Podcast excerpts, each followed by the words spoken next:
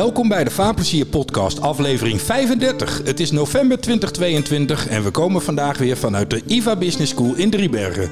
Mijn naam is Arjen Bergijk, oprichter van Vaarplezier Vaaropleidingen. Ja, en mijn naam is Bert Bosman, nautisch docent aan de IVA Business School. In de Vaarplezier podcast een professionele blik op de wereld van de watersport en de kleine beroepsvaart. Met in deze aflevering onze podcast Igor Kluin van Vaniats. En we sluiten gewoontegetrouw af met wat verder ter scheepstafel komt. Ja, want we hebben weer een reguliere uitzending. Nou, dat wil zeggen, gepresenteerd door Bert en Arjen. De laatste twee werden gepresenteerd door Peter Rijzenbrei, die op de Watersport Carrière Dag de honneurs waarnam Ja. voor de debatten die we daar toen smiddags gedaan hebben. Ja, ik heb het wel gemist hoor. Hey. Ja, dat is zo, ja. Ik was in een van die debatten een keertje te gast. Dus ik was te gast in de, in de, in de podcast. zou ik maar zeggen. ja, Ja, precies. ja. Maar we gaan nu weer gewoon een normale uitzending doen. Dat wil zeggen Bert en Arjen als presentatoren en de podcast. Dus die gaan we meteen aan je voorstellen. De gast. De gast. De Vaarplezier podcast. En de Vaarplezier podcast is Igor Kluin van Vaan.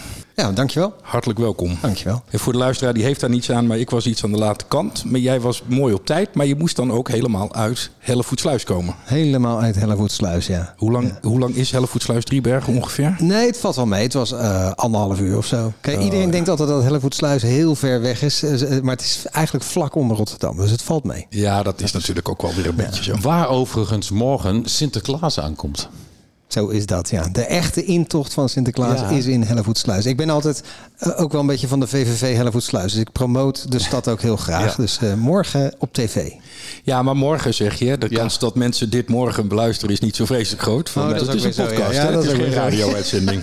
Eh, nog sterker, ik weet niet of ik hem voor morgen al gemonteerd heb. Dus de kans is heel groot Nou, dat... nu, nu moet je wel aan. Ja, nee, we gaan het omdraaien. We gaan er gewoon nog een keer over beginnen. En dan zeggen we ja, want daar is net eh, afgelopen zaterdag eh, is daar Sinterklaas binnengekomen. Ja, Ja. we, we houden Ja. ons hart vast in ieder geval. Ja. Ja. Tegenwoordig. Hij is weer in het land. Maar vanuit Hellevoetsluis in Driebergen, want we gaan een gesprek voeren. En dat doen wij nu met jou. We hebben op de Heerswaterwater hebben we Aluship al te gast gehad. Want dat was namelijk... John Selles. Precies, John Selles. Want dat was een van de winnaars van de Boot van het Jaarverkiezing. En jij bent te gast omdat jullie ook winnaar van de Boot van het Jaarverkiezing zijn. Ja, ja, daar waren we natuurlijk eh, super blij mee. Het, Ja. we, we waren voor het eerst met een boot op de Heerswijn 2019 nog gewoon met een steentje en een schaalmodel. Dus het was heel mooi om er te zijn en dan ook nog eens een keer die prijs winnen. Dat was natuurlijk fantastisch. Nou, daar gaan we het zo uitgebreid over hebben. Want Bert is een van de juryleden die mee beslist heeft aan eh, het feit eh, dat jullie die uitverkiezing hebben. Dank, dank. Ja. Nou ja, het- ik dank jezelf. Het was, het, kijk, nogmaals, het is eh, de innovatie, Zeilboot Innovatie Award. En eh, ja, we gaan heel veel over jullie innovaties spreken. Dat, Ja. Maar laten we even bij het begin beginnen. Want Igor, jij bent natuurlijk niet zomaar op een maandag eh, gaan denken... ik ga een boot bouwen. Hoe ben jij ooit in de watersport terechtgekomen? Nou, ik zeilde optimist vanaf mijn vierde. En dat heb ik vrij hoog gedaan. Een aantal keer het eh, WK meegedaan. Dus ik was toen wel vrij actief wedstrijdzeiler. Ben daarna doorgestroomd. De meeste mensen gingen toen Europe zeilen. eh, dat, eh, of naar de laser toe. Ik ging toen Divisie 2 surfen. Werd onderdeel van de kernploeg. De Olympische kernploeg. Eh, en dat is een heel kort leven beschoren geweest. Want ik... ja, op een gegeven moment merkte ik gewoon dat, dat het, de wereld van de topsport voor mij te eenzijdig was. Het ging natuurlijk de hele tijd over zeilen en over. En ik vind het super lekker en super leuk, maar eh, daar, daar heb ik niet, bij wijze van spreken, de mindset eh, voor. Dus dat is mijn oorsprong in de, mindset, of in de watersport. Eh, mijn vader deed het ook al voor mij. eh, dus het is eh, ja, met de paplepel ingegoten. En hoe oud was je toen je zei, dit is niet voor mij? Eh, nou, ik denk een jaar of 16, 17. Ik heb toen, eh nogmaals, ik zat toen echt wel in een soort eh, routine van heel veel conditietraining en noem maar op. Heb een paar keer toen nog de kilowochen meegedaan op de surfplank. En wat een beetje gekke stap was, hè, van optimist naar, naar plankzeilen, rondbodem. Dus het was ook wel echt een beetje een tactisch kruisrak en zo. rondbodem. Ja, divisie 2. Wauw. De Legner. Ja, Ja, ja, ja. ja. Maar, maar eh, ehm, en toen brak ik mijn pols gewoon met iets heel anders. En dat was eigenlijk dat was het breekpunt. Ik heb toen lang in het gips gezeten, eh, onhandige breuk. En, en dat bleek de doodslag te zijn voor mijn eh, professionele sportcarrière. En toen een zwart gat. Nee, helemaal niet. Het was eigenlijk gewoon precies. Ik, ik was er zelf eigenlijk al een beetje klaar mee. Dus dit was zo'n Ja. druppeltje waarmee het geregeld was. En toen meteen iets nautisch opgepakt, studie, eh, blijven zeilen of... Nee, nee, eigenlijk. Heel, heel lang eigenlijk heel, heel, helemaal niet gezeild. Heel af en toe een boot gehuurd ergens eh, om te varen. En toen, ik zou bijna willen zeggen, decennia later een, een sloepje gekocht. Omdat we inderdaad in Hellevoetsluis aan het water, in de vesting woonden. Dus ja, dan is het wel heel lekker. En, en op het water willen zijn, dat heeft er altijd ingezeten. Ik bedoel, dat, dat, dat is gewoon bijna een fysiek iets. Weet je, als je naar het water kijkt, dat je erop wil zijn in plaats van daarnaast. Dus dat is nooit weggegaan. Uh, en dus nou, langzaam maar zeker weer meer zelf varen. Met een sloepje rondvaren, de uh, zeilboten huren in het buitenland. En dan, toen uiteindelijk uh, kwam dit. Ja, kwam dit. Vertel.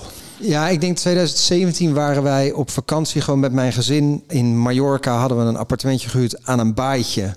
En daar zaten we, mevrouw en ik, Nienke. Overigens, dat is wel even belangrijk om te melden. Ik doe dit bedrijf samen met Nienke. We hebben het samen opgezet. Dat verhaal ging ik eigenlijk nu net vertellen. Maar zij kon er vandaag helaas niet bij zijn. Dus, uh, maar we doen dit dus echt samen.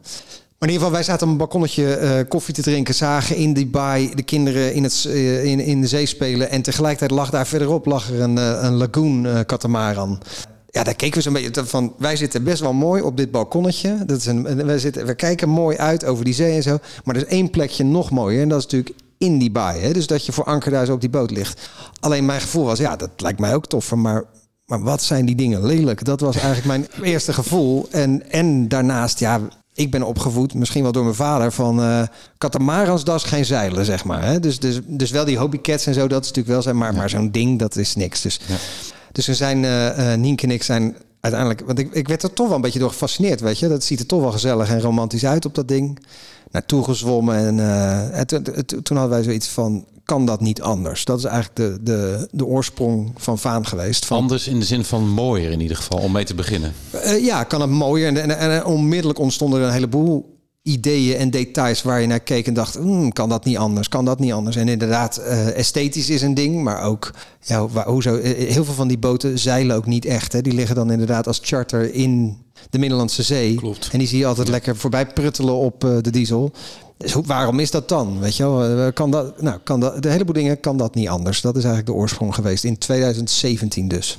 Nee, dat ze inderdaad niet veel zeilen, dat herken ik. Ik ben eind september weer een week in Griekenland wezen ja, ja. zeilen. Op een monohul. Maar dan zie je inderdaad, je komt een hoop van die catamarans tegen. Tegenwoordig steeds meer. Maar zeilen zie je ze inderdaad niet heel nee, veel. Dat komt nee, niet vaak. Nee, nee. nee dat, dat, zonde, ik, ik herken dat beeld, ja. Ja. En, en het is wel zonde, want ik denk dat... Nou goed, de America's Cup is natuurlijk lang ook een, een multihul geweest. Dus het is niet dat het niet kan. Het is niet dat, dat een katamaran niet zou kunnen zeilen. Maar, maar, maar wat als je daar nou een soort marriage van... Niet dat wij een, een America's Cup-achtige ket maken. Maar bedoel, het is niet technisch uitgesloten dat die boot ook wat leuker zeilt. Oh, kijk, maar is dat een gemiddelde hobbycat? Die, uh, ik kan me wel herinneren dat ik nog eens een keer op Fries binnenwater met een valkje wat. Dat er zo'n hobbyketje gewoon rondjes om me heen kwam draaien. Ja. Dus die dingen kunnen echt fantastisch zeilen inderdaad. Ja, ben ik ja maar wat Igor zegt, een gemiddelde kajuitkatamaran, dat zijn toch niet, dat zijn niet nee. echte zeilbeesten? Nee. nee. En dan hebben we het nog niet eens over aan de wind. Nee, nou ja, exact. Want dat was dus mijn volgende vraag dan ook meteen. Van, dan zie je dat, dan constateer je dat. En, ja. en, en, hoe gaat het proces dan in zijn werk? Wat, wat zijn dan voor jou de uitgangspunten om die ja. boot die je zelf gaat bouwen neer te zetten? Ja, want vijf jaar later staan we hier.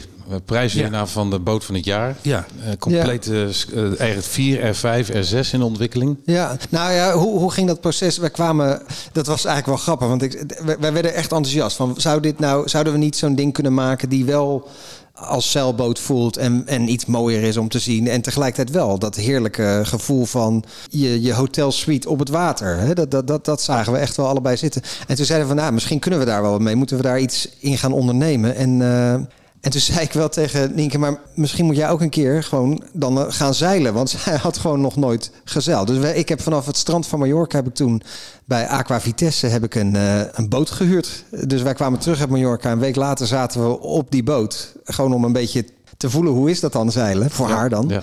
En uh, nou, daar lagen we op een gegeven moment ook weer een keer verregend in uh, Brouwershaven. En daar hebben we eigenlijk de bedrijfsnaam Vaan bedacht. Hè. Dus, dus letterlijk in de zijkregen naar boven kijkend uh, door, het, door dat ruitje van die monohul. En daar zag ik, we zaten alleen maar woorden te spuwen. En toen keek ik naar de Windex en zo kwam uh, het woord Vaan uiteindelijk naar boven. En toen kwam het tekenen van lijntjes. En uh, ja, dat, de, vervolgens, de een vindt het snel en uh, tegelijkertijd is het ook langzaam. Hè, vijf jaar later zitten we nu hier. Hey, lijntjes tekenen. Hebben jullie iets met ontwerpen vanuit studie of? Nee, ik heb sowieso geen studie gedaan, althans niet, niet heel lang. Uh, maar ik, uh, ja, ik heb altijd wel gevoel gehad voor dingen ontwerpen, esthetisch. En ik ben iets meer de, nou, ik ben de exterieurontwerper van de boot. En ben ook de zeiler. Dus daar, komt, daar dat ook wel van belang. Dat je een beetje begrijpt hoe, hoe een zeilboot werkt. En Nienke eh, heeft het interieur ontworpen. eh, en de styling daarvan. En, en, en heeft eigenlijk dus niet zoveel bootervaring. Wat denk ik heel erg goed is geweest. Hè, omdat veel boten heel erg op elkaar lijken eh, van binnen. Ja. En eh, zij gewoon keek van, ja, wat zou je nou eigenlijk willen als je inderdaad een, een hotelsuite op het water wil? Wat, hoe moet dat dan voelen? Dus dat is eh, haar bijdrage daarin geweest, ja. En botste dat nog met de door jou gewenste zeileigenschappen? Nee, want ik denk dat interieurstyling dat dat niks te maken hoeft te hebben met gewicht of dat is gewoon een ja, dat zijn gewoon allemaal keuzes voor weglaten. Dus, dus eh, het kan hoogstens ten goede komen, omdat we hebben wat minimalistischer eh, interieurontwerp dan de meeste boten. Dus, dus die keuzes voor zeileigenschappen of de impact op de zeileigenschappen, die zijn daar niet eh, van belang geweest. Natuurlijk wel als het gaat om materiaalkeuze. Dat is natuurlijk, dus wat voor interieurpaneel gebruik je. En maar dat heeft dan weer niet zoveel gevolgen voor de styling. Dus de, die hebben elkaar niet gebeten, nee. Hey, en dit ontstond allemaal in de, in de avonduren naast andere banen. Ja, dat klopt. Ja, ja. Maar dat is al heel snel wel, zeker voor mij. Hè. Dus Nienke die is nog wel een tijd, doet af en toe nog klussen ernaast. Om, eh, omdat zij het gewoon heel mooi vindt om ook ja, maatschappelijk betrokken eh, projecten te doen. Wat doet zij dan? Eh, communicatieadviseur. Ah, voor maatschappelijk verantwoorden. Ja, bijvoorbeeld voor overheden en dergelijke. Gewoon dingen die, ja, die de maatschappij raken. En, en, nou, en ik werd eigenlijk al heel snel opgeslokt door Vaan. Dus het, het was eerst nog even ergens bij. Maar dat werd heel snel, nou, laten we zeggen, meer dan fulltime. En wat deed jij daarvoor? Nou, ik heb hiervoor een aantal andere bedrijven opgezet. Dus eh, het is begonnen met een reclamebureau wat ik ongeveer tien jaar heb gehad. Toen heb ik een duurzaam energiebedrijf opgestart. Dat is ook ongeveer een jaar of acht geweest. Daarnaast nog medeoprichter geweest van een soort eh bedrijvenvereniging voor duurzaam ondernemen. De Groene Zaak heette dat. Een soort groen VNO-NCW zou zij dat eigenlijk eh, eh, kunnen noemen. Dus ja, ik vind het leuk om nieuwe bedrijven te starten en op te zetten. om te bouwen. Ja, om Ja. te starten. Ja, en was dat dan ook weer een jaar of acht, dat, eh, dat de goede zaak? Nou, dat was wat anders, want dat is natuurlijk niet echt een bedrijf. En dat deden we echt met een heleboel bedrijven naast elkaar. Daar was ik ook zeker niet de enige starter. Maar dus, dus dat was een verzameling van kleine eh, ondernemingen en juist ook hele grote, Eneco, eh, TNT, die allemaal eenzelfde duurzame economie voor zich zagen. Dus dat is een beetje vreemde eend in de bijt, maar daar was ik gewoon een van de medeoprichters. Maar ik denk inderdaad wel over die, over die ik denk dat tien jaar een mooie, een mooie periode is of zo. Oh, maar dan ben je nu al vijf jaar bezig Ik, met Vaan. zeggen, ik zat ook te rekenen. Ja. Het is 2027 zeg jij tegen Vaan. Jongens, ben ik toch in het fuik gelopen. Nee, nee, nee. Ja. Zo is het niet. Het is, want in het begin was dit gewoon hobby. Wij zijn gewoon een Ja. boot gaan tekenen voor onszelf. En het, het moet wel zeggen, al heel snel hadden we wel zoiets. Dan moet er ook een merknaampje op. Dat is een beetje beroepsdeformatie. Ja. Hè, dus dat vaan erop. Maar pas in 2019 hebben we dat als een bedrijf naar buiten gebracht. En eh, dus, dus dat is pas Ja. drie jaar dan. Internationaal ook tussen haakjes hoor. Vaan is volgens mij internationaal ook intrigerend voor Engels sprekende. Ja, daar hebben we best wat. eh, Het dat je dat zegt, want ik heb een tijdje in Amerika gewoond en dus ik heb wel een paar van mijn Amerikaanse vrienden ook gevraagd hoe zou je dit uitspreken. Wij wilden iets wat overduidelijk niet Engelstalig was en tegelijkertijd wel goed uit te spreken zou zijn. Ja, precies. Dus daar kwam gewoon heel simpel terug. Het was of van of veen. Of, en ik dacht, nou, dat is allemaal goed. Je krijgt het in ieder geval je mond uit. En, en het voelt een beetje awkward. Eh, en dat maakt het dan ineens foreign. En dat vinden Ja. Amerikanen heerlijk natuurlijk. Dan is het eh, from Europe, it's all good. Ja. Hey, en is de boot nu geworden toen jij hem in 2000... Wat hadden jullie met 2019? Ja, de- toen kwamen de renderings naar buiten. Die hebben we die Ja. naar buiten gebracht, ja. En wat jij eraan wilde veranderen? Nou, de styling was heel anders. Ik neem aan dat dat gelukt is, want dat zie je. Maar de zeileigenschappen hadden we het net over. Is Ja. dat eruit gekomen wat je wilde? Ja, het, is heel grappig, want ik heb zelf niet super veel zeilervaring op eh katamaans. Dus ik heb het een paar keer eh, ge- gevoeld en dat voelde inderdaad niet fijn, vond ik. Hè. Dus ik, ik, nogmaals, ik kom eigenlijk uit de dinghies en dus het is allemaal super direct. Ja. Of eh, gehuurde eh, boten. Eh, maar, maar een van de belangrijkste elementen is natuurlijk stuurpositie. Hè? Dus, Ja. dus, dus wa- waar zit je te zeilen? Ja. Eh, de, nou, dat, dus dat hebben we naar achter. En eh, eigenlijk zoals je het bij een monohull eh, verwacht. Ja, niet op een een of andere toren bovenin. Nee. Nee, dus dat was een belangrijk Ja. ding. Maar dan heb je ook nog gewoon de techniek van het stuursysteem. Hè? Dus hoe direct voelt dat? Of kijk, als je, in- als je in een BMW zit of een, een, een beetje sportievere auto, dan gaat het allemaal over hoe direct is dat stuurwiel. Hoe, hoe, hoe voel je de stoel aan je kont, bij wijze van spreken. Al die dingen doen ertoe. Dat creëert een ervaring van ben ik echt aan het zeilen. Dus we hebben wel goed geïnvesteerd in een, in een stuursysteem wat zo min mogelijk kabels of hydrauliek, geen hydrauliek enzovoort. Ik demonstreer het heel vaak omdat je natuurlijk twee stuurwielen hebt. Die doe ik dan aan één kant een beetje zo heen en weer, heel zachtjes. Ja. En dan gaat die andere precies hetzelfde mee. Dat- die directheid, dus de feedback die je daarmee krijgt, ja, dat is voor, denk ik, voor een zeiler is dat super belangrijk. En dat is goed gelukt. We merken ook dat iedereen die aan het roer gaat staan, en we hebben al best wel veel mensen, ook echt eh gelauwerde zeilers, hebben we aan, de, aan het roer gehad. En bij allemaal ontstaat een, een glimlach van, hey, dit valt voor een kattenbij. Dat zijn vaak monohulzeilers, want dat zijn echte zeilers. En, en die, die krijgen allemaal een glimlach op hun eh, van, wacht even, dit is, eh, dit is wel zeilen. Het kan wel, ja. ja, Ja, gelauwerde zeilers aan het roer. We schakelen over naar de overkant. Nou, Bert Bosman. Eerlijk jij gezegd- hebt, maar jij hebt er dus mee gevaren. Ja, ja ik, heb, ik heb een eh, jaar lang op Aruba gecharterd op een katamaran. Maar dat was een, een houten warm, dus dat is totaal onvergelijkbaar met wat jullie hebben gecreëerd. Ik ben ook een monohulzeiler, omdat ik, ja, dat is van nature voel je iets beter wat er gebeurt. Maar je voelt wel aan de vaan dat er, eh, dat er goed is over nagedacht. Inderdaad, het stuur is direct. Je hebt natuurlijk wel die twee rompen, maar Ja. hij, is, hij is wel levendiger dan eh, de gemiddelde katamaran die ik heb gevaren. We, we hebben veel proefvaarten gedaan met, met eh, potentiële klanten. En die waren, eh, ofwel er was een, een storm met een naam, dus dan gingen we niet. Ofwel het was heel licht weer. En, en heel veel mensen die dan, dan zeiden we, nou ga maar even overstag. En zeiden ze, ja, overstag, wat, gaan we dan, wat moet er dan allemaal gebeuren? Nou, niks, gewoon het roer omgooien, dan ga je overstag. Hè? We hebben een keerfokje. En, en er waren dus mensen die wilden dan de gashendel erbij zetten van de leidrijver. Om hem door de wind Ja, te ja, duwen. Ik zei, ja. nee, nee, ho, ho, ho. de- de- gewoon overstag gaan. Hè? Zo. En dat heeft eh, veel mensen echt verrast. En dat verraste mij dan weer van, ja, zo slecht zal het toch niet zijn. Dus het, is, het voelt echt als normaal zeilen eigenlijk. Dat, eh, Deze mensen waren dus ervaren katamaranzeilers. Ja, Want als juist, jij dus- zegt ze wilden de motor van de lei eh ook erbij zetten. ja, want daarmee duwen ze hem dan door de wind met licht weer. Hè, dat ja, dat ja, is de truc. Ja, Ja, wat, eh, wat ik opvallend vond, eh, dat het zicht heel behoorlijk is. Dat eh, je staat achter het stuurhuis eigenlijk, Ja. maar gelukkig laag en mooi bij het water, zoals op een monohul. Maar Ja. je kijkt gewoon, nou ja, voor, voor 85% zicht rondom. Er zijn een aantal design-uitgangspunten geweest die, die, die, die heilig waren. En dit was er één van. Dat, dat als je daarachter staat, je staat natuurlijk achter die opbouw. Hè, dus dat maakt het ja, potentieel lastig overzicht. Maar doordat we zoveel glas hebben. Ik moet zeggen, we hebben een heleboel verbeterpunten hoor, ten opzichte hè, die we in de volgende anders zouden doen. Eén daarvan is dat die schuifpuizen, maar even zeggen, die er zit.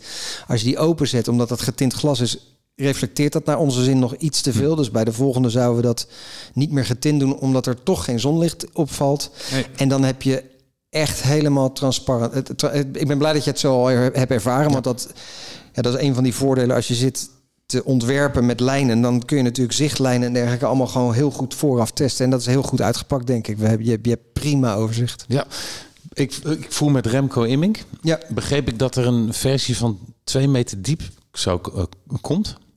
Ja, we hebben eigenlijk eh, eh, verschillende eh, opties als het gaat om het. Ik weet nog steeds niet of ik het nou zwaard. Het is geen kiel, want er zit geen ballast in natuurlijk. Centerboard, whatever. In ieder geval een vast zwaard ook voor 1,95 meter op de R4. Ja, dat klopt. Ja, ja. Dat is En opmerkelijk. zwaard bedoel ik eigenlijk, het, het kan niet omhoog of zo. We zijn ook wel aan, bezig met een soort klapzwaard. Eh, voor de windsurfers, zoals het bij de, dat vroeger bij Mistral zat. Hè, Ja. Die eronder kan klappen, zodat het Ja. geen ruimte binnen kost. Eh, dat is een derde optie. Maar we hebben dus een ondiepe, een, een diepe variant. En later dan ook die klapvariant. Hoe Ja. ondiep is ondiep even voor mijn beeldvorming? Voor de R4 is dat nu 1,25. Oké, dat is inderdaad helemaal niet zoveel natuurlijk. Zijn er droogvalopties met deze boot? Die, die ondiepe eh, versie is eh, gewoon helemaal geschikt om mee droog te vallen. Ja. Even terug naar het concept. Eh, jij hebt dus in de duurzaamheid al je sporen verdiend. Dus dat was eigenlijk voor jou een, een logica om, om ook jouw boot zo in te richten? Ja, z- eh, zeker. En ik denk eh, d- dat is enerzijds vanuit een duurzaamheidsgedachte. Hè, gewoon, ja, wat, hoe wil je dat de wereld eh, zeg maar, zich ontwikkelt? Maar ook gewoon als ondernemer natuurlijk. Ik bedoel, ik denk als je nu een nieuw bedrijf begint en, en je denkt niet na over duurzaamheid, dan is dat ook gewoon slecht ondernemerschap. Dus die twee eh, komen gewoon heel mooi bij elkaar. En hoe, dan weet je al heel snel dat composiet eh, uitgesloten is. Dat, dat soort vraagstukken zijn niet zo heel moeilijk. Ja, die vraagstukken zijn juist heel erg moeilijk. Dus ik denk dat eh, een van de dingen die ik in de afgelopen jaar geleerd heb over duurzaamheid, is dat het heel vaak als een soort absoluut binair begrip wordt behandeld. Hè. Het is wel duurzaam of niet duurzaam. En dat is juist niet zo. Hè? Het is juist heel erg genuanceerd. En zo wil ik ook dat wij er altijd naar blijven kijken. Dus wij bouwen nu in aluminium, omdat ik denk dat dat op dit moment de allerduurzaamste circulaire optie is. Maar eh, composieten zijn natuurlijk een prachtig materiaal hè, om heel veel redenen. Eh, alleen op dit moment nog heel erg moeilijk circulair en, en recyclebaar te maken. Zodra dat kan, dan, eh, en wij zijn er ook al mee aan het experimenteren, dan, dan staan wij daar onmiddellijk voor open. Dus we zitten niet in een soort eh, dogmatische te gedachte aluminium is beter. Nee, duurzaam is beter. En op dit moment denk ik dat aluminium daar een hele goede optie in is. Aluminium is wel duur om te, of energie, eh, hoe noem je dat? Energie Intensief. intensief om te produceren. Maar goed recyclebaar. Dat, dat verhoudt zich goed tot, tot composieten. Dat klopt. Als je virgin material neemt van aluminium, dan heeft dat veel energie nodig hè, in het hele proces om eh, daar uiteindelijk bootjes van te bouwen. En dat is ook waarom wij aanvankelijk zeiden van als het nou zo goed recyclebaar is, dat aluminium, laten we dan bouwen van al gerecycled aluminium, toch? Nou, dat bleek eh, iets complexer te zijn, maar dat is uiteindelijk dus goed gelukt. We hebben een, hele mooie partner in dat aluminium. Dat is eh, Hydro, gewoon een van de grotere leveranciers. En die hebben een post-consumer scrap aluminium, dus dat is echt al gebruikt materiaal. Een deel van het gerecycled aluminium is eigenlijk vaak gewoon snijafval, hè, dus dat is feitelijk nog nooit gebruikt. Eh, als we het hebben over de legeringen waar boten van gebouwd worden. Dit is Ja. echt post-consumer scrap. Dus dat, is, dat zijn oude raamkozijnen, nummerplaten, verkeersborden. Die weer op een heel geavanceerde manier in Duitsland worden gerecycled. Tot een legering die niet meer te onderscheiden is van virgin material. Dus het is gewoon weer een 5083 legering, et cetera. Maar het mooie van dat proces, om terug te komen bij je vragen, is dat dat een energiereductie is van 95%. Dus wij, daarbij is dus maar 5% van de energie nodig die je bij virgin material nodig Ja, hebt. precies. Dat scheelt nogal inderdaad. Ja, ze- ik, ik leer mijn studenten twee dingen. Anodes zijn vaak van aluminium, dus heel, heel onedel. Eh, en dat er high grade of een marine grade eh, aluminium is. Hoe verhoudt dat gerecyclede aluminium? Hoe, hoe moet je dat inschalen? Dus wat ik net zei is dat het eindproduct, Hydro nogmaals, wij doen dat niet, maar Hydro doet dat, maakt daarvan de legering die niet meer te onderscheiden is van virgin material. Dus het heeft, het heeft dezelfde certificeringen, et cetera. Dat is eigenlijk wat zij in dat proces in Duitsland doen, is dat het, het wordt ge- teruggebracht tot hele kleine brokjes. Die gaan echt pijlsnel over een lopende band worden door rund ges- gescand. En dan vallen ze van die lopende band. En er zitten allemaal luchtblaasnozzels, zeg maar. En die schieten dat met die... Schieten ze dat dan in de verschillende bakken. Waanzinnig. Eh, ja, dat is echt, dat is echt heel tof om, eh, om te zien. En ehm, dan is het zo goed gesorteerd, nog steeds niet perfect, dat daarna vervolgens met bijmenging, het is dus ook nog niet 100% van dat gerecycled aluminium, met bijmenging van virgin material kun je dan weer een legering maken die niet meer van origineel te onderscheiden is. En dat met die bubbeltjes, dat is om het materiaal te scheiden, dat je overhoudt wat je nodig hebt. Ja, dat is de grove voorselectie. Ja. Dus die röntgen ziet van, oh, dat is die en dat is die. En dan, dan spuugt hij het al in de verschillende bakken. Ja. En dat is, dan, dat is dan grof genoeg gescheiden... dat met een beetje bijmenging je dan op, het goede, op de goede legering komt. Je ziet dat met afvalverwerking wel eens, dat ze op die manier eh, ook plastic soorten scheiden van elkaar met van die luchtstromen, want het ene is zwaarder dan het andere, et Ja, ja, exact. Daar heeft het ook Exact. van. Maar dat scheelt nogal, dat vind ik opmerkelijk. 95% Ja. energie besparen als je dus niet virgin, maar eh, gerecycled gebruikt ten opzichte van de virgin material. Ja, dat scheelt enorm. En dan, dat is dus stap 1. Hè. En dan stap 2 is natuurlijk dat als die boot uiteindelijk end of life is... dat Ja. die 100% recyclebaar is. Ja, Dus dat, als je dat bij elkaar optelt, ja, dan wordt het heel lastig voor een composiet. Wat het probleem van een composiet is dat- natuurlijk dat het gemaakt is om vooral niet uit elkaar te komen. Ja. Dus de- de- de- dat, dat is een soort, eh, ja, daar zit een contradictie in dat materiaal. Eh, natuurlijk eh, zijn er allerlei experimenten met vlas en met basalt. En wij kijken daar dus ook naar. hè. Ja. Dus nogmaals, ik, ik vind juist dat wij, we zijn nu bezig met een onderdeeltje voor de vaan ook van een composiet te maken. Gewoon omdat ik vind dat de progressie daar ook moet zijn. Je kan niet alles van aluminium maken. Dus, en al die materialen moeten uiteindelijk duurzaam worden. Gelukkig zijn ook eh, heel veel andere eh, mensen daarmee bezig. Eh, maar wij zijn daar dus juist helemaal niet tegen. Maar gewoon dat ook aan het eh, proberen te versnellen. Ja. fantastisch. Dan vraag ik even een vraag tussendoor nog even aan jou als jurylid. Ja. Ehm, want daar ben ik dus wel heel benieuwd naar. Dat vind ik namelijk wel mooi hier. Hè? Want jij bent er met de boot, maar Bert heeft er ook echt op gevaren. Eh, jij kon hem vergelijken met, andere, met een andere katamaran waar je op gecharterd hebt. Wat is dan het grote punt van deze boot wat beter is? Behalve de recyclebaarheid waar we het net al over gehad hebben. Ja, die, nou ja, met een warme katamaran. Dus bijvoorbeeld die, ah, die boot van Henk de Velde, helaas eh, onlangs overleden. Ja, dat is een warme katamaran, dat is een houten katamaran. En dat is eigenlijk gemaakt op flexibiliteit. Dus, dus buigen of barsten. Sommige warm zijn met touwtjes in elkaar uh, letterlijk geknoopt. Dat is eigenlijk best wel slim. Soms zelfs roeren die aan soort achtvormige lussen hangen. Dus dat is onvergelijkbaar. Maar dit, is, dit is een hele stijve boot met een hele moderne, krachtige tuigage. Dus dat, er, daar is geen vergelijk. Maar ik heb voor uh, de European of hier wel vaker katamarans gezeild. Hij is wat lichtvoetiger dan ik gewend ben van grotere katamarans. Dus hij komt sneller van zijn plek. Dat, ja. Dus ook een overstag inderdaad heel behoorlijk goed. En hij loopt ook vlot weer weg. En uh, ja, wel iets lichtvoetiger. Ja, nou ja, dat, dat is natuurlijk uh, fijn om te horen. Want dat, dat zijn nou net de dingetjes waardoor het leuker wordt om te zeilen. He, als het ding log is, of het nou door slack is in de stuurinrichting... of dat hij inderdaad wat langzaam van zijn plek komt... dan, dan is het zeilen een stuk minder leuk. Weet je wat me, nu, wat me nu ook te binnen schiet? Jullie hebben die, niet die vaste uh, overkapping van de kuip. Ja. En dat is in de, in de Mediterranee is natuurlijk allemaal prima. Ook, ook al zie je zeilen niet, maar die zon daar wil je niet de hele dag in staan. Jullie hebben dat niet, maar een, een, retractable of een verwijderbaar korte. Wat er gebeurt is dat je, je hebt twee spiegels en je hebt dus twee zoggen en dat klotst ontzettend als, uh, als je zeilt met zo'n boot. Tussen de romp in bedoel je? Tussen de romp, maar ook dat ketst via de overkap, de hardtop, gewoon in die kuip. Oh, ik vond dat bij andere boten. Bij andere boten. Ja, ja, bij andere katamarans. En dat is dus hier hoor je lekker het afvloeien van het water. In plaats van dat geklotste. Dat is echt, vond ik echt opvallend. Het heeft nog een groot geluidseffect ook. Dus nou, uh, sta je in een, in een soort klankkast. Ja, Dan zou je bijna eierschaaltjes tegen het plafond gaan plakken voor het geluid. hey, maar jij zegt hij gaat dus goed overstag. Daar maak ik een beetje uit op dat hij dus ook heel aardig aan de wind te varen is. Dat heb ik, daar heb ik niet kritisch naar gekeken. Dit was de ondiepe versie. Ja. Ik moet zeggen, wij voeren op een gegeven moment langs zij met een Solaris 40. En dan is het wel onvergelijkbaar. Want dat, dat, is, dat is werkelijk een toverschip om te zeilen. Maar ja, dat is een heel andere insteek qua schip. Maar nee, maar kijk, het, het, klopt hoor. Dus uh, dit is een ondiepe versie. Dus we halen zeg maar apparent wind angles van zo'n 38 graden aan de windzeilen is voor mij eerlijk gezegd het allerleukste. Ik vind dat, nog ik vind dat het leukste uh, qua zeilen. Uh, dus dat was een heel belangrijk uitgangspunt. Als je dan vervolgens naar je tracks kijkt, dan is het natuurlijk wel slechter dan die 38 graden. Want zeker op die 1,25 diepte, ja, dan, Dat, dan heb je gewoon een hoop drift. Ja. En dat is ook waarom we ook een diepere variant uh, maken. Om, om ook die, die tracks dan eigenlijk goed te krijgen, die engels. Maar uh, ja, ik denk dat, en dat krijgen we ook gewoon terug. Uh, we hebben inmiddels Yachting World aan, boord gehad, Yacht Magazine, het Duitse blad, uh, de Multi-Hills World.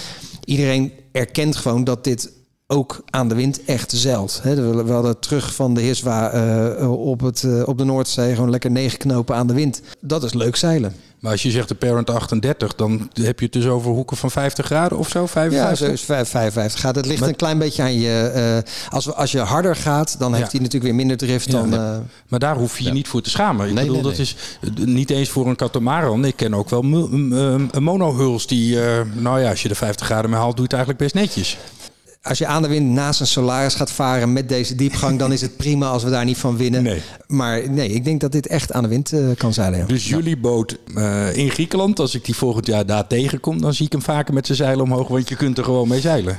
Nou ja, ja dat denk ik. Omdat het, uh, ten eerste omdat het ermee kan, maar ook omdat wij mensen trekken die willen zeilen. Ja, dus okay. de, de, de, dat is ook een verschil, denk ik. Wij hebben veel mensen, en dat is wel grappig toen we ermee begonnen, zeiden we, ja, wat voor soort klanten zouden dit nou kunnen zijn? Natuurlijk zitten daar uh, katamaranzeilers tussen. Maar ik denk juist ook dat er heel veel mensen zoals ik zijn eigenlijk, die monohulzeiler zijn, die houden van een Solaris. Over, dat vind ik een van de mooiste uh, merken die er is. Of die een X hebben, of, een J of iets dergelijks. Maar die ook net als ik toen een keer naar kijken van ja, zo'n katamaran, dat is ook wel lekker die ruimte en dergelijke. Dus ik denk dat wij op dit moment zien we gewoon in onze, in onze de mensen die geïnteresseerd zijn in vaan, dat zijn ook echt zeilers. Dus daardoor denk ik ook dat je ze er meer gaat uh, zien zeilen. En is dan de reden dat ze naar de katamaran gaan de ruimte? Ja, ik dit is wel een soort tendens hè, dat de monohulmarkt is een klein beetje aan het schrinken, aan het krimpen wereldwijd. Uh, dat heeft een, allerlei oorzaken. Ik denk dat mensen die de luxe van zo'n hotelsuite het vrije van het op het water zijn. Hè? Dus je kan een vakantiehuis kopen in, uh, in de, aan de Middellandse Zee of een appartementje of je kan dit hebben. Dus die combinatie juist van en leuk kunnen zeilen en tegelijkertijd echt private space hebben op het water. Ja, dat is wel een mooie mix, denk ik. Ik kan me nog herinneren een column uit de Waterkampioen, maar dit is van echt lang geleden. Ik ben vergeten wie hem geschreven heeft. Voor mijn tijd. Nee, ik denk dat het in jouw tijd geweest is. Dat jij nog bij de waterkampioen zat. Maar daar had iemand een column geschreven. Ook dat een beetje de beginperiode van de grote katamarans. En uh, dat was ook de periode dat je er echt niet dood in appel aangetroffen wilde worden. En hij schreef toen al in die column. Hij zegt het grote voordeel van een katamaran is als jij familieleden hebben, uh, hebt die niet schuin willen gaan. Hè, want dat is toch bij een aantal mensen is dat een issue. Ja. Deze mensen krijg je mee op een katamaran. Dan kun jij zeilen en zij voelen zich comfortabel aan boord. Maar dat is exact. Kijk, dit is pagina 2 van ons businessplan destijds geweest. Ja. Dus je ziet gewoon dat een gezin opgebroken wordt doordat een deel nog wel wil zeilen en een deel echt zat is ja. en dat schuin gaan.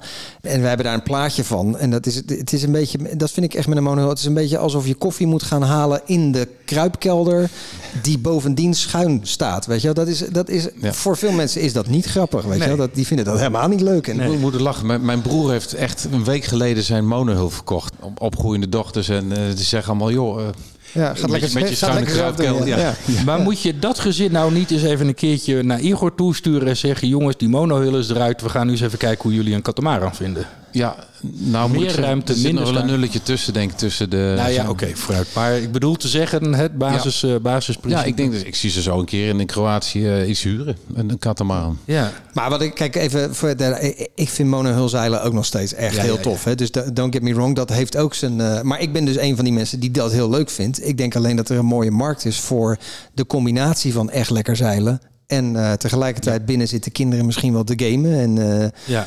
we, we, we hebben heel de tijd een beetje dat de, narrative van jij staat buiten te sturen en dan eh, krijg je wat spetters in je gezicht, want je staat op een plek die inderdaad niet helemaal ingesloten is. Dus hè, dat, dat voelt voor mij ook als zeilen. En tegelijkertijd staat iemand bij wijze van spreken binnen een lekker uitsmijtertje te maken. Dat dat zo comfortabel tegelijk kan. Ja. Dat is prettig.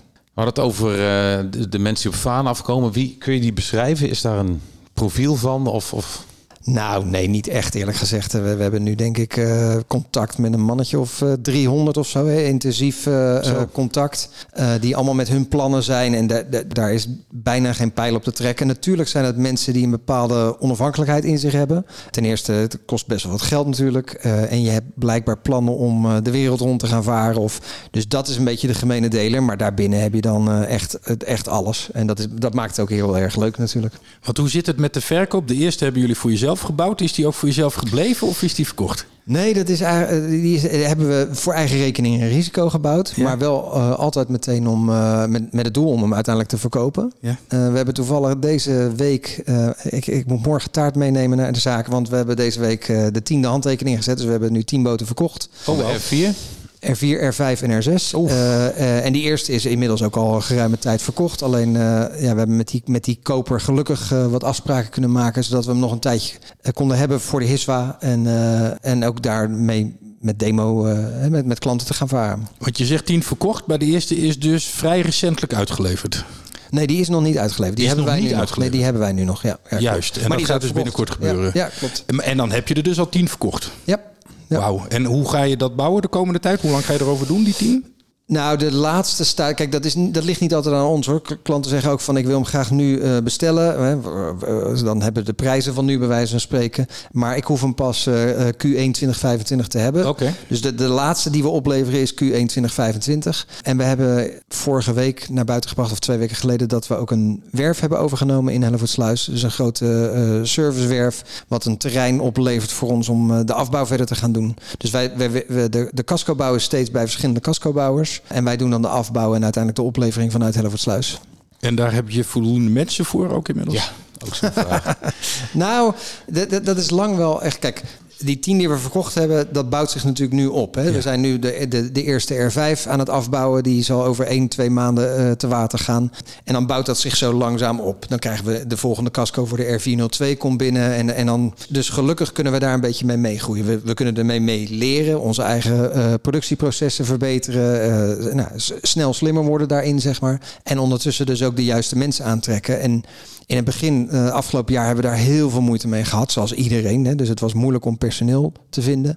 Maar nu we een klein beetje ja, laten zien dat het, dat het echt is en dat we aan het groeien zijn en dat we, eh, nou ja, zo'n prijs helpt daarbij. eh, goede reviews in de yachting world helpen daarbij. Nu, nu mensen beginnen te zien, oh, dit is, dit is geen lulverhaal, maar zo te zeggen, dit is echt aan het gebeuren. Ja, nu trekt dat ook ineens mensen aan. Hè? Dus wij, wij worden nu benaderd van, ik vind het interessant, duurzaam bedrijf. Dus dat is voor jongere mensen is dat een heel belangrijke reden om ergens te willen werken. Ja, zeker. En, en wat verwacht je dan voor 2023, 2024? Waar, hoeveel mensen, hoeveel boten bouwen jullie dan naast elkaar op de werf? Nou, we zullen eh, het, laten we zeggen, het komende jaar denk ik dat we, we zijn daar nu wel heel druk mee bezig. Door die overname van die werf zijn we natuurlijk heel erg aan het kijken naar hoe gaan we die productieplanning dan ook fysiek plannen. Ja. Dus het zal nog eventjes, en die- timing moet je me niet helemaal op vastpinnen, maar het zal nog eventjes eh, twee boten naast elkaar zijn. En dan snel moet het door naar drie boten naast elkaar, omdat dan is de efficiëntie alweer een stuk groter van de mensen die je hebt werken. Die kunnen dan veel makkelijker van de ene naar de andere boot. Dan heb je minder downtime. En dus eh, nee, de, de, de, de- we, moeten snel naar drie boten naast elkaar. Oké, dat is de doelstelling voor de komende jaren. Eerste Ja. stap. Ja. Ja. Drie boten naast elkaar is met de katamaran is dat een ander verhaal dan met de monohull. natuurlijk. Neemt wel ruimte. Ja, in. ja, nou ja, ja, inderdaad. En met hoeveel mensen zijn jullie dan op de, op de vloer? Nou, met kijk, we- we- we- nu werken we natuurlijk heel veel met gewoon eh, eh, ingehuurde mensen eh, van bedrijven of ZZP'ers. Het ene moment staan er ineens acht mensen op die R5 eh, aan iets te bouwen. En het andere moment zijn het er weer eventjes twee. Dat zijn eigenlijk niet de goede dagen, maar Nee. nee, maar dus of ze nou op onze payroll staan of dat ze extern zijn, dat zal altijd een mix zijn. Dus altijd met een flexibele eh, schil daarmee werken. Maar ja, we zijn, wat ik zeg, we zijn eh, met een kernteam nu van zes man. De eigen eh, mensen op de payroll.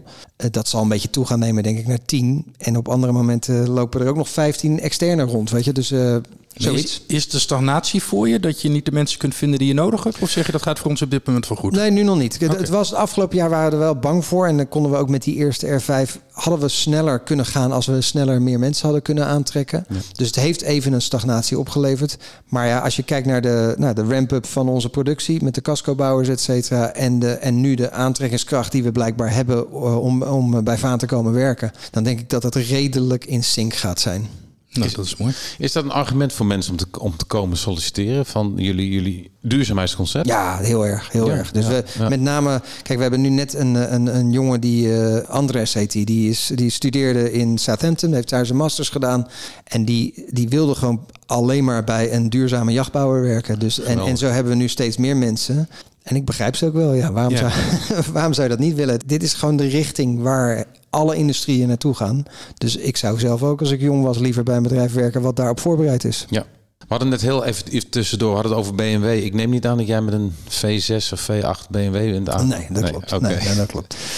gewoon elektrisch. Klopt het dat Yachting World eh, noemde dat jullie eigenlijk in feite de enige echte duurzame werf in de wereld zijn? Mm, ik weet niet of dat ik ken het artikel niet meer uit mijn hoofd, maar ik eh, en ik denk ook niet dat dat waar is. Eh, de, eh, dat is weer zo'n net zo'n binaire opmerking over duurzaamheid. Dat, dat, dat- zo werkt dat niet. Ik denk dat er veel meer. Ik hè, wil het dus- graag een beetje opkloppen. ja, ja, Journalisten. ja, nee, clickbait. Maar nee, nee, ik denk dat eh, wij, wij willen graag zo duurzaam mogelijk zijn. We willen vooral niet de enige daarin zijn. Weet je, als het nou gaat over Ja. de wereld moet die kant op, Ja. dan moet je dat he- helemaal niet proberen voor jezelf te houden. Tegelijkertijd denk ik wel dat, we, dat het onderscheidend is. En daar als, als ondernemer, eh, ja, maak je daar natuurlijk ook wel gebruik van. Of, hè, het- dus het is ook gewoon een ondernemingskans. Het is een Ja. positioneringskans om heel duurzaam te zijn. Ja.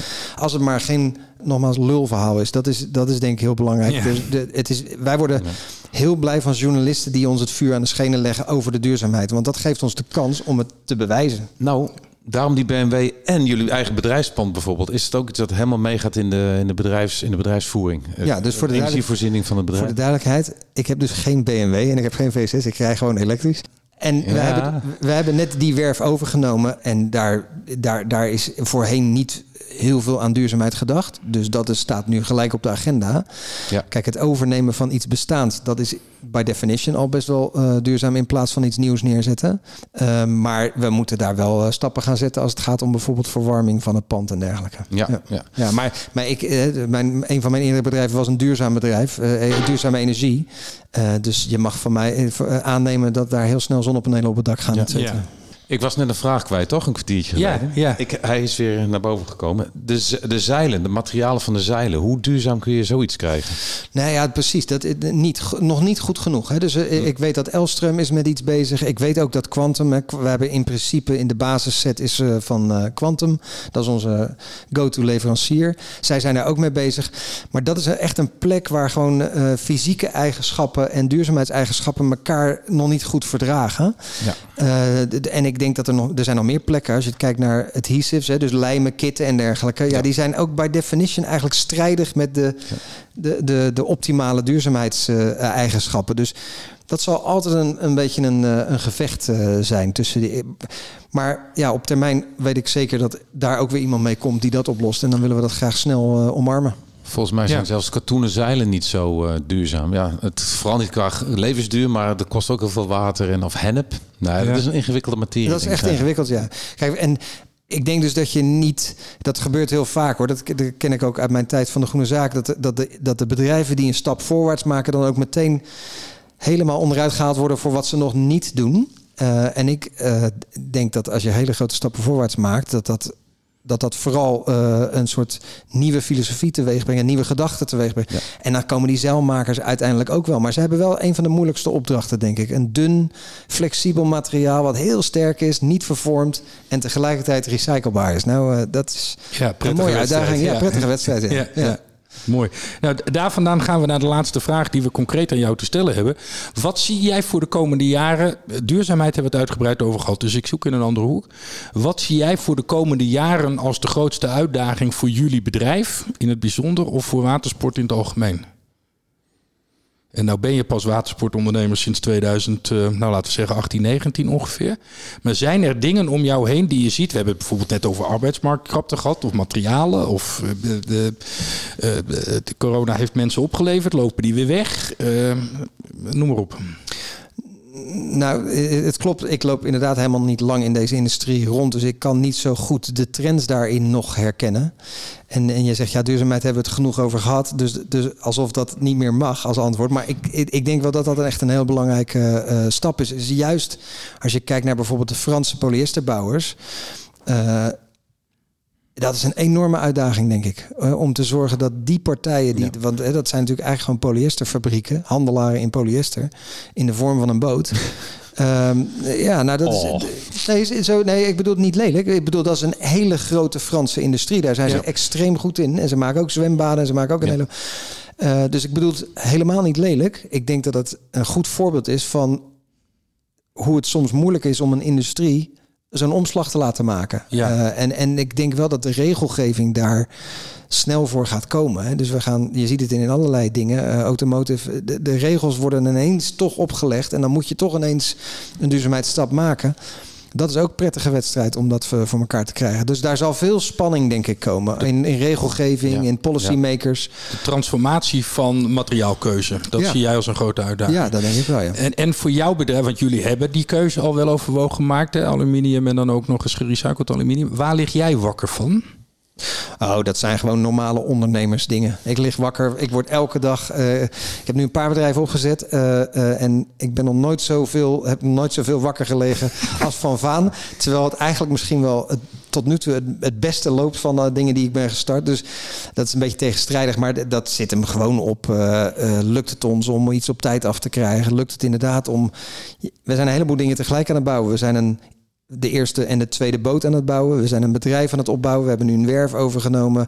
En we zijn ook een soort productiemanier aan het bedenken. Want een, een aluminiumboot is wat complexer en wat arbeidsintensiever om die slim te bouwen.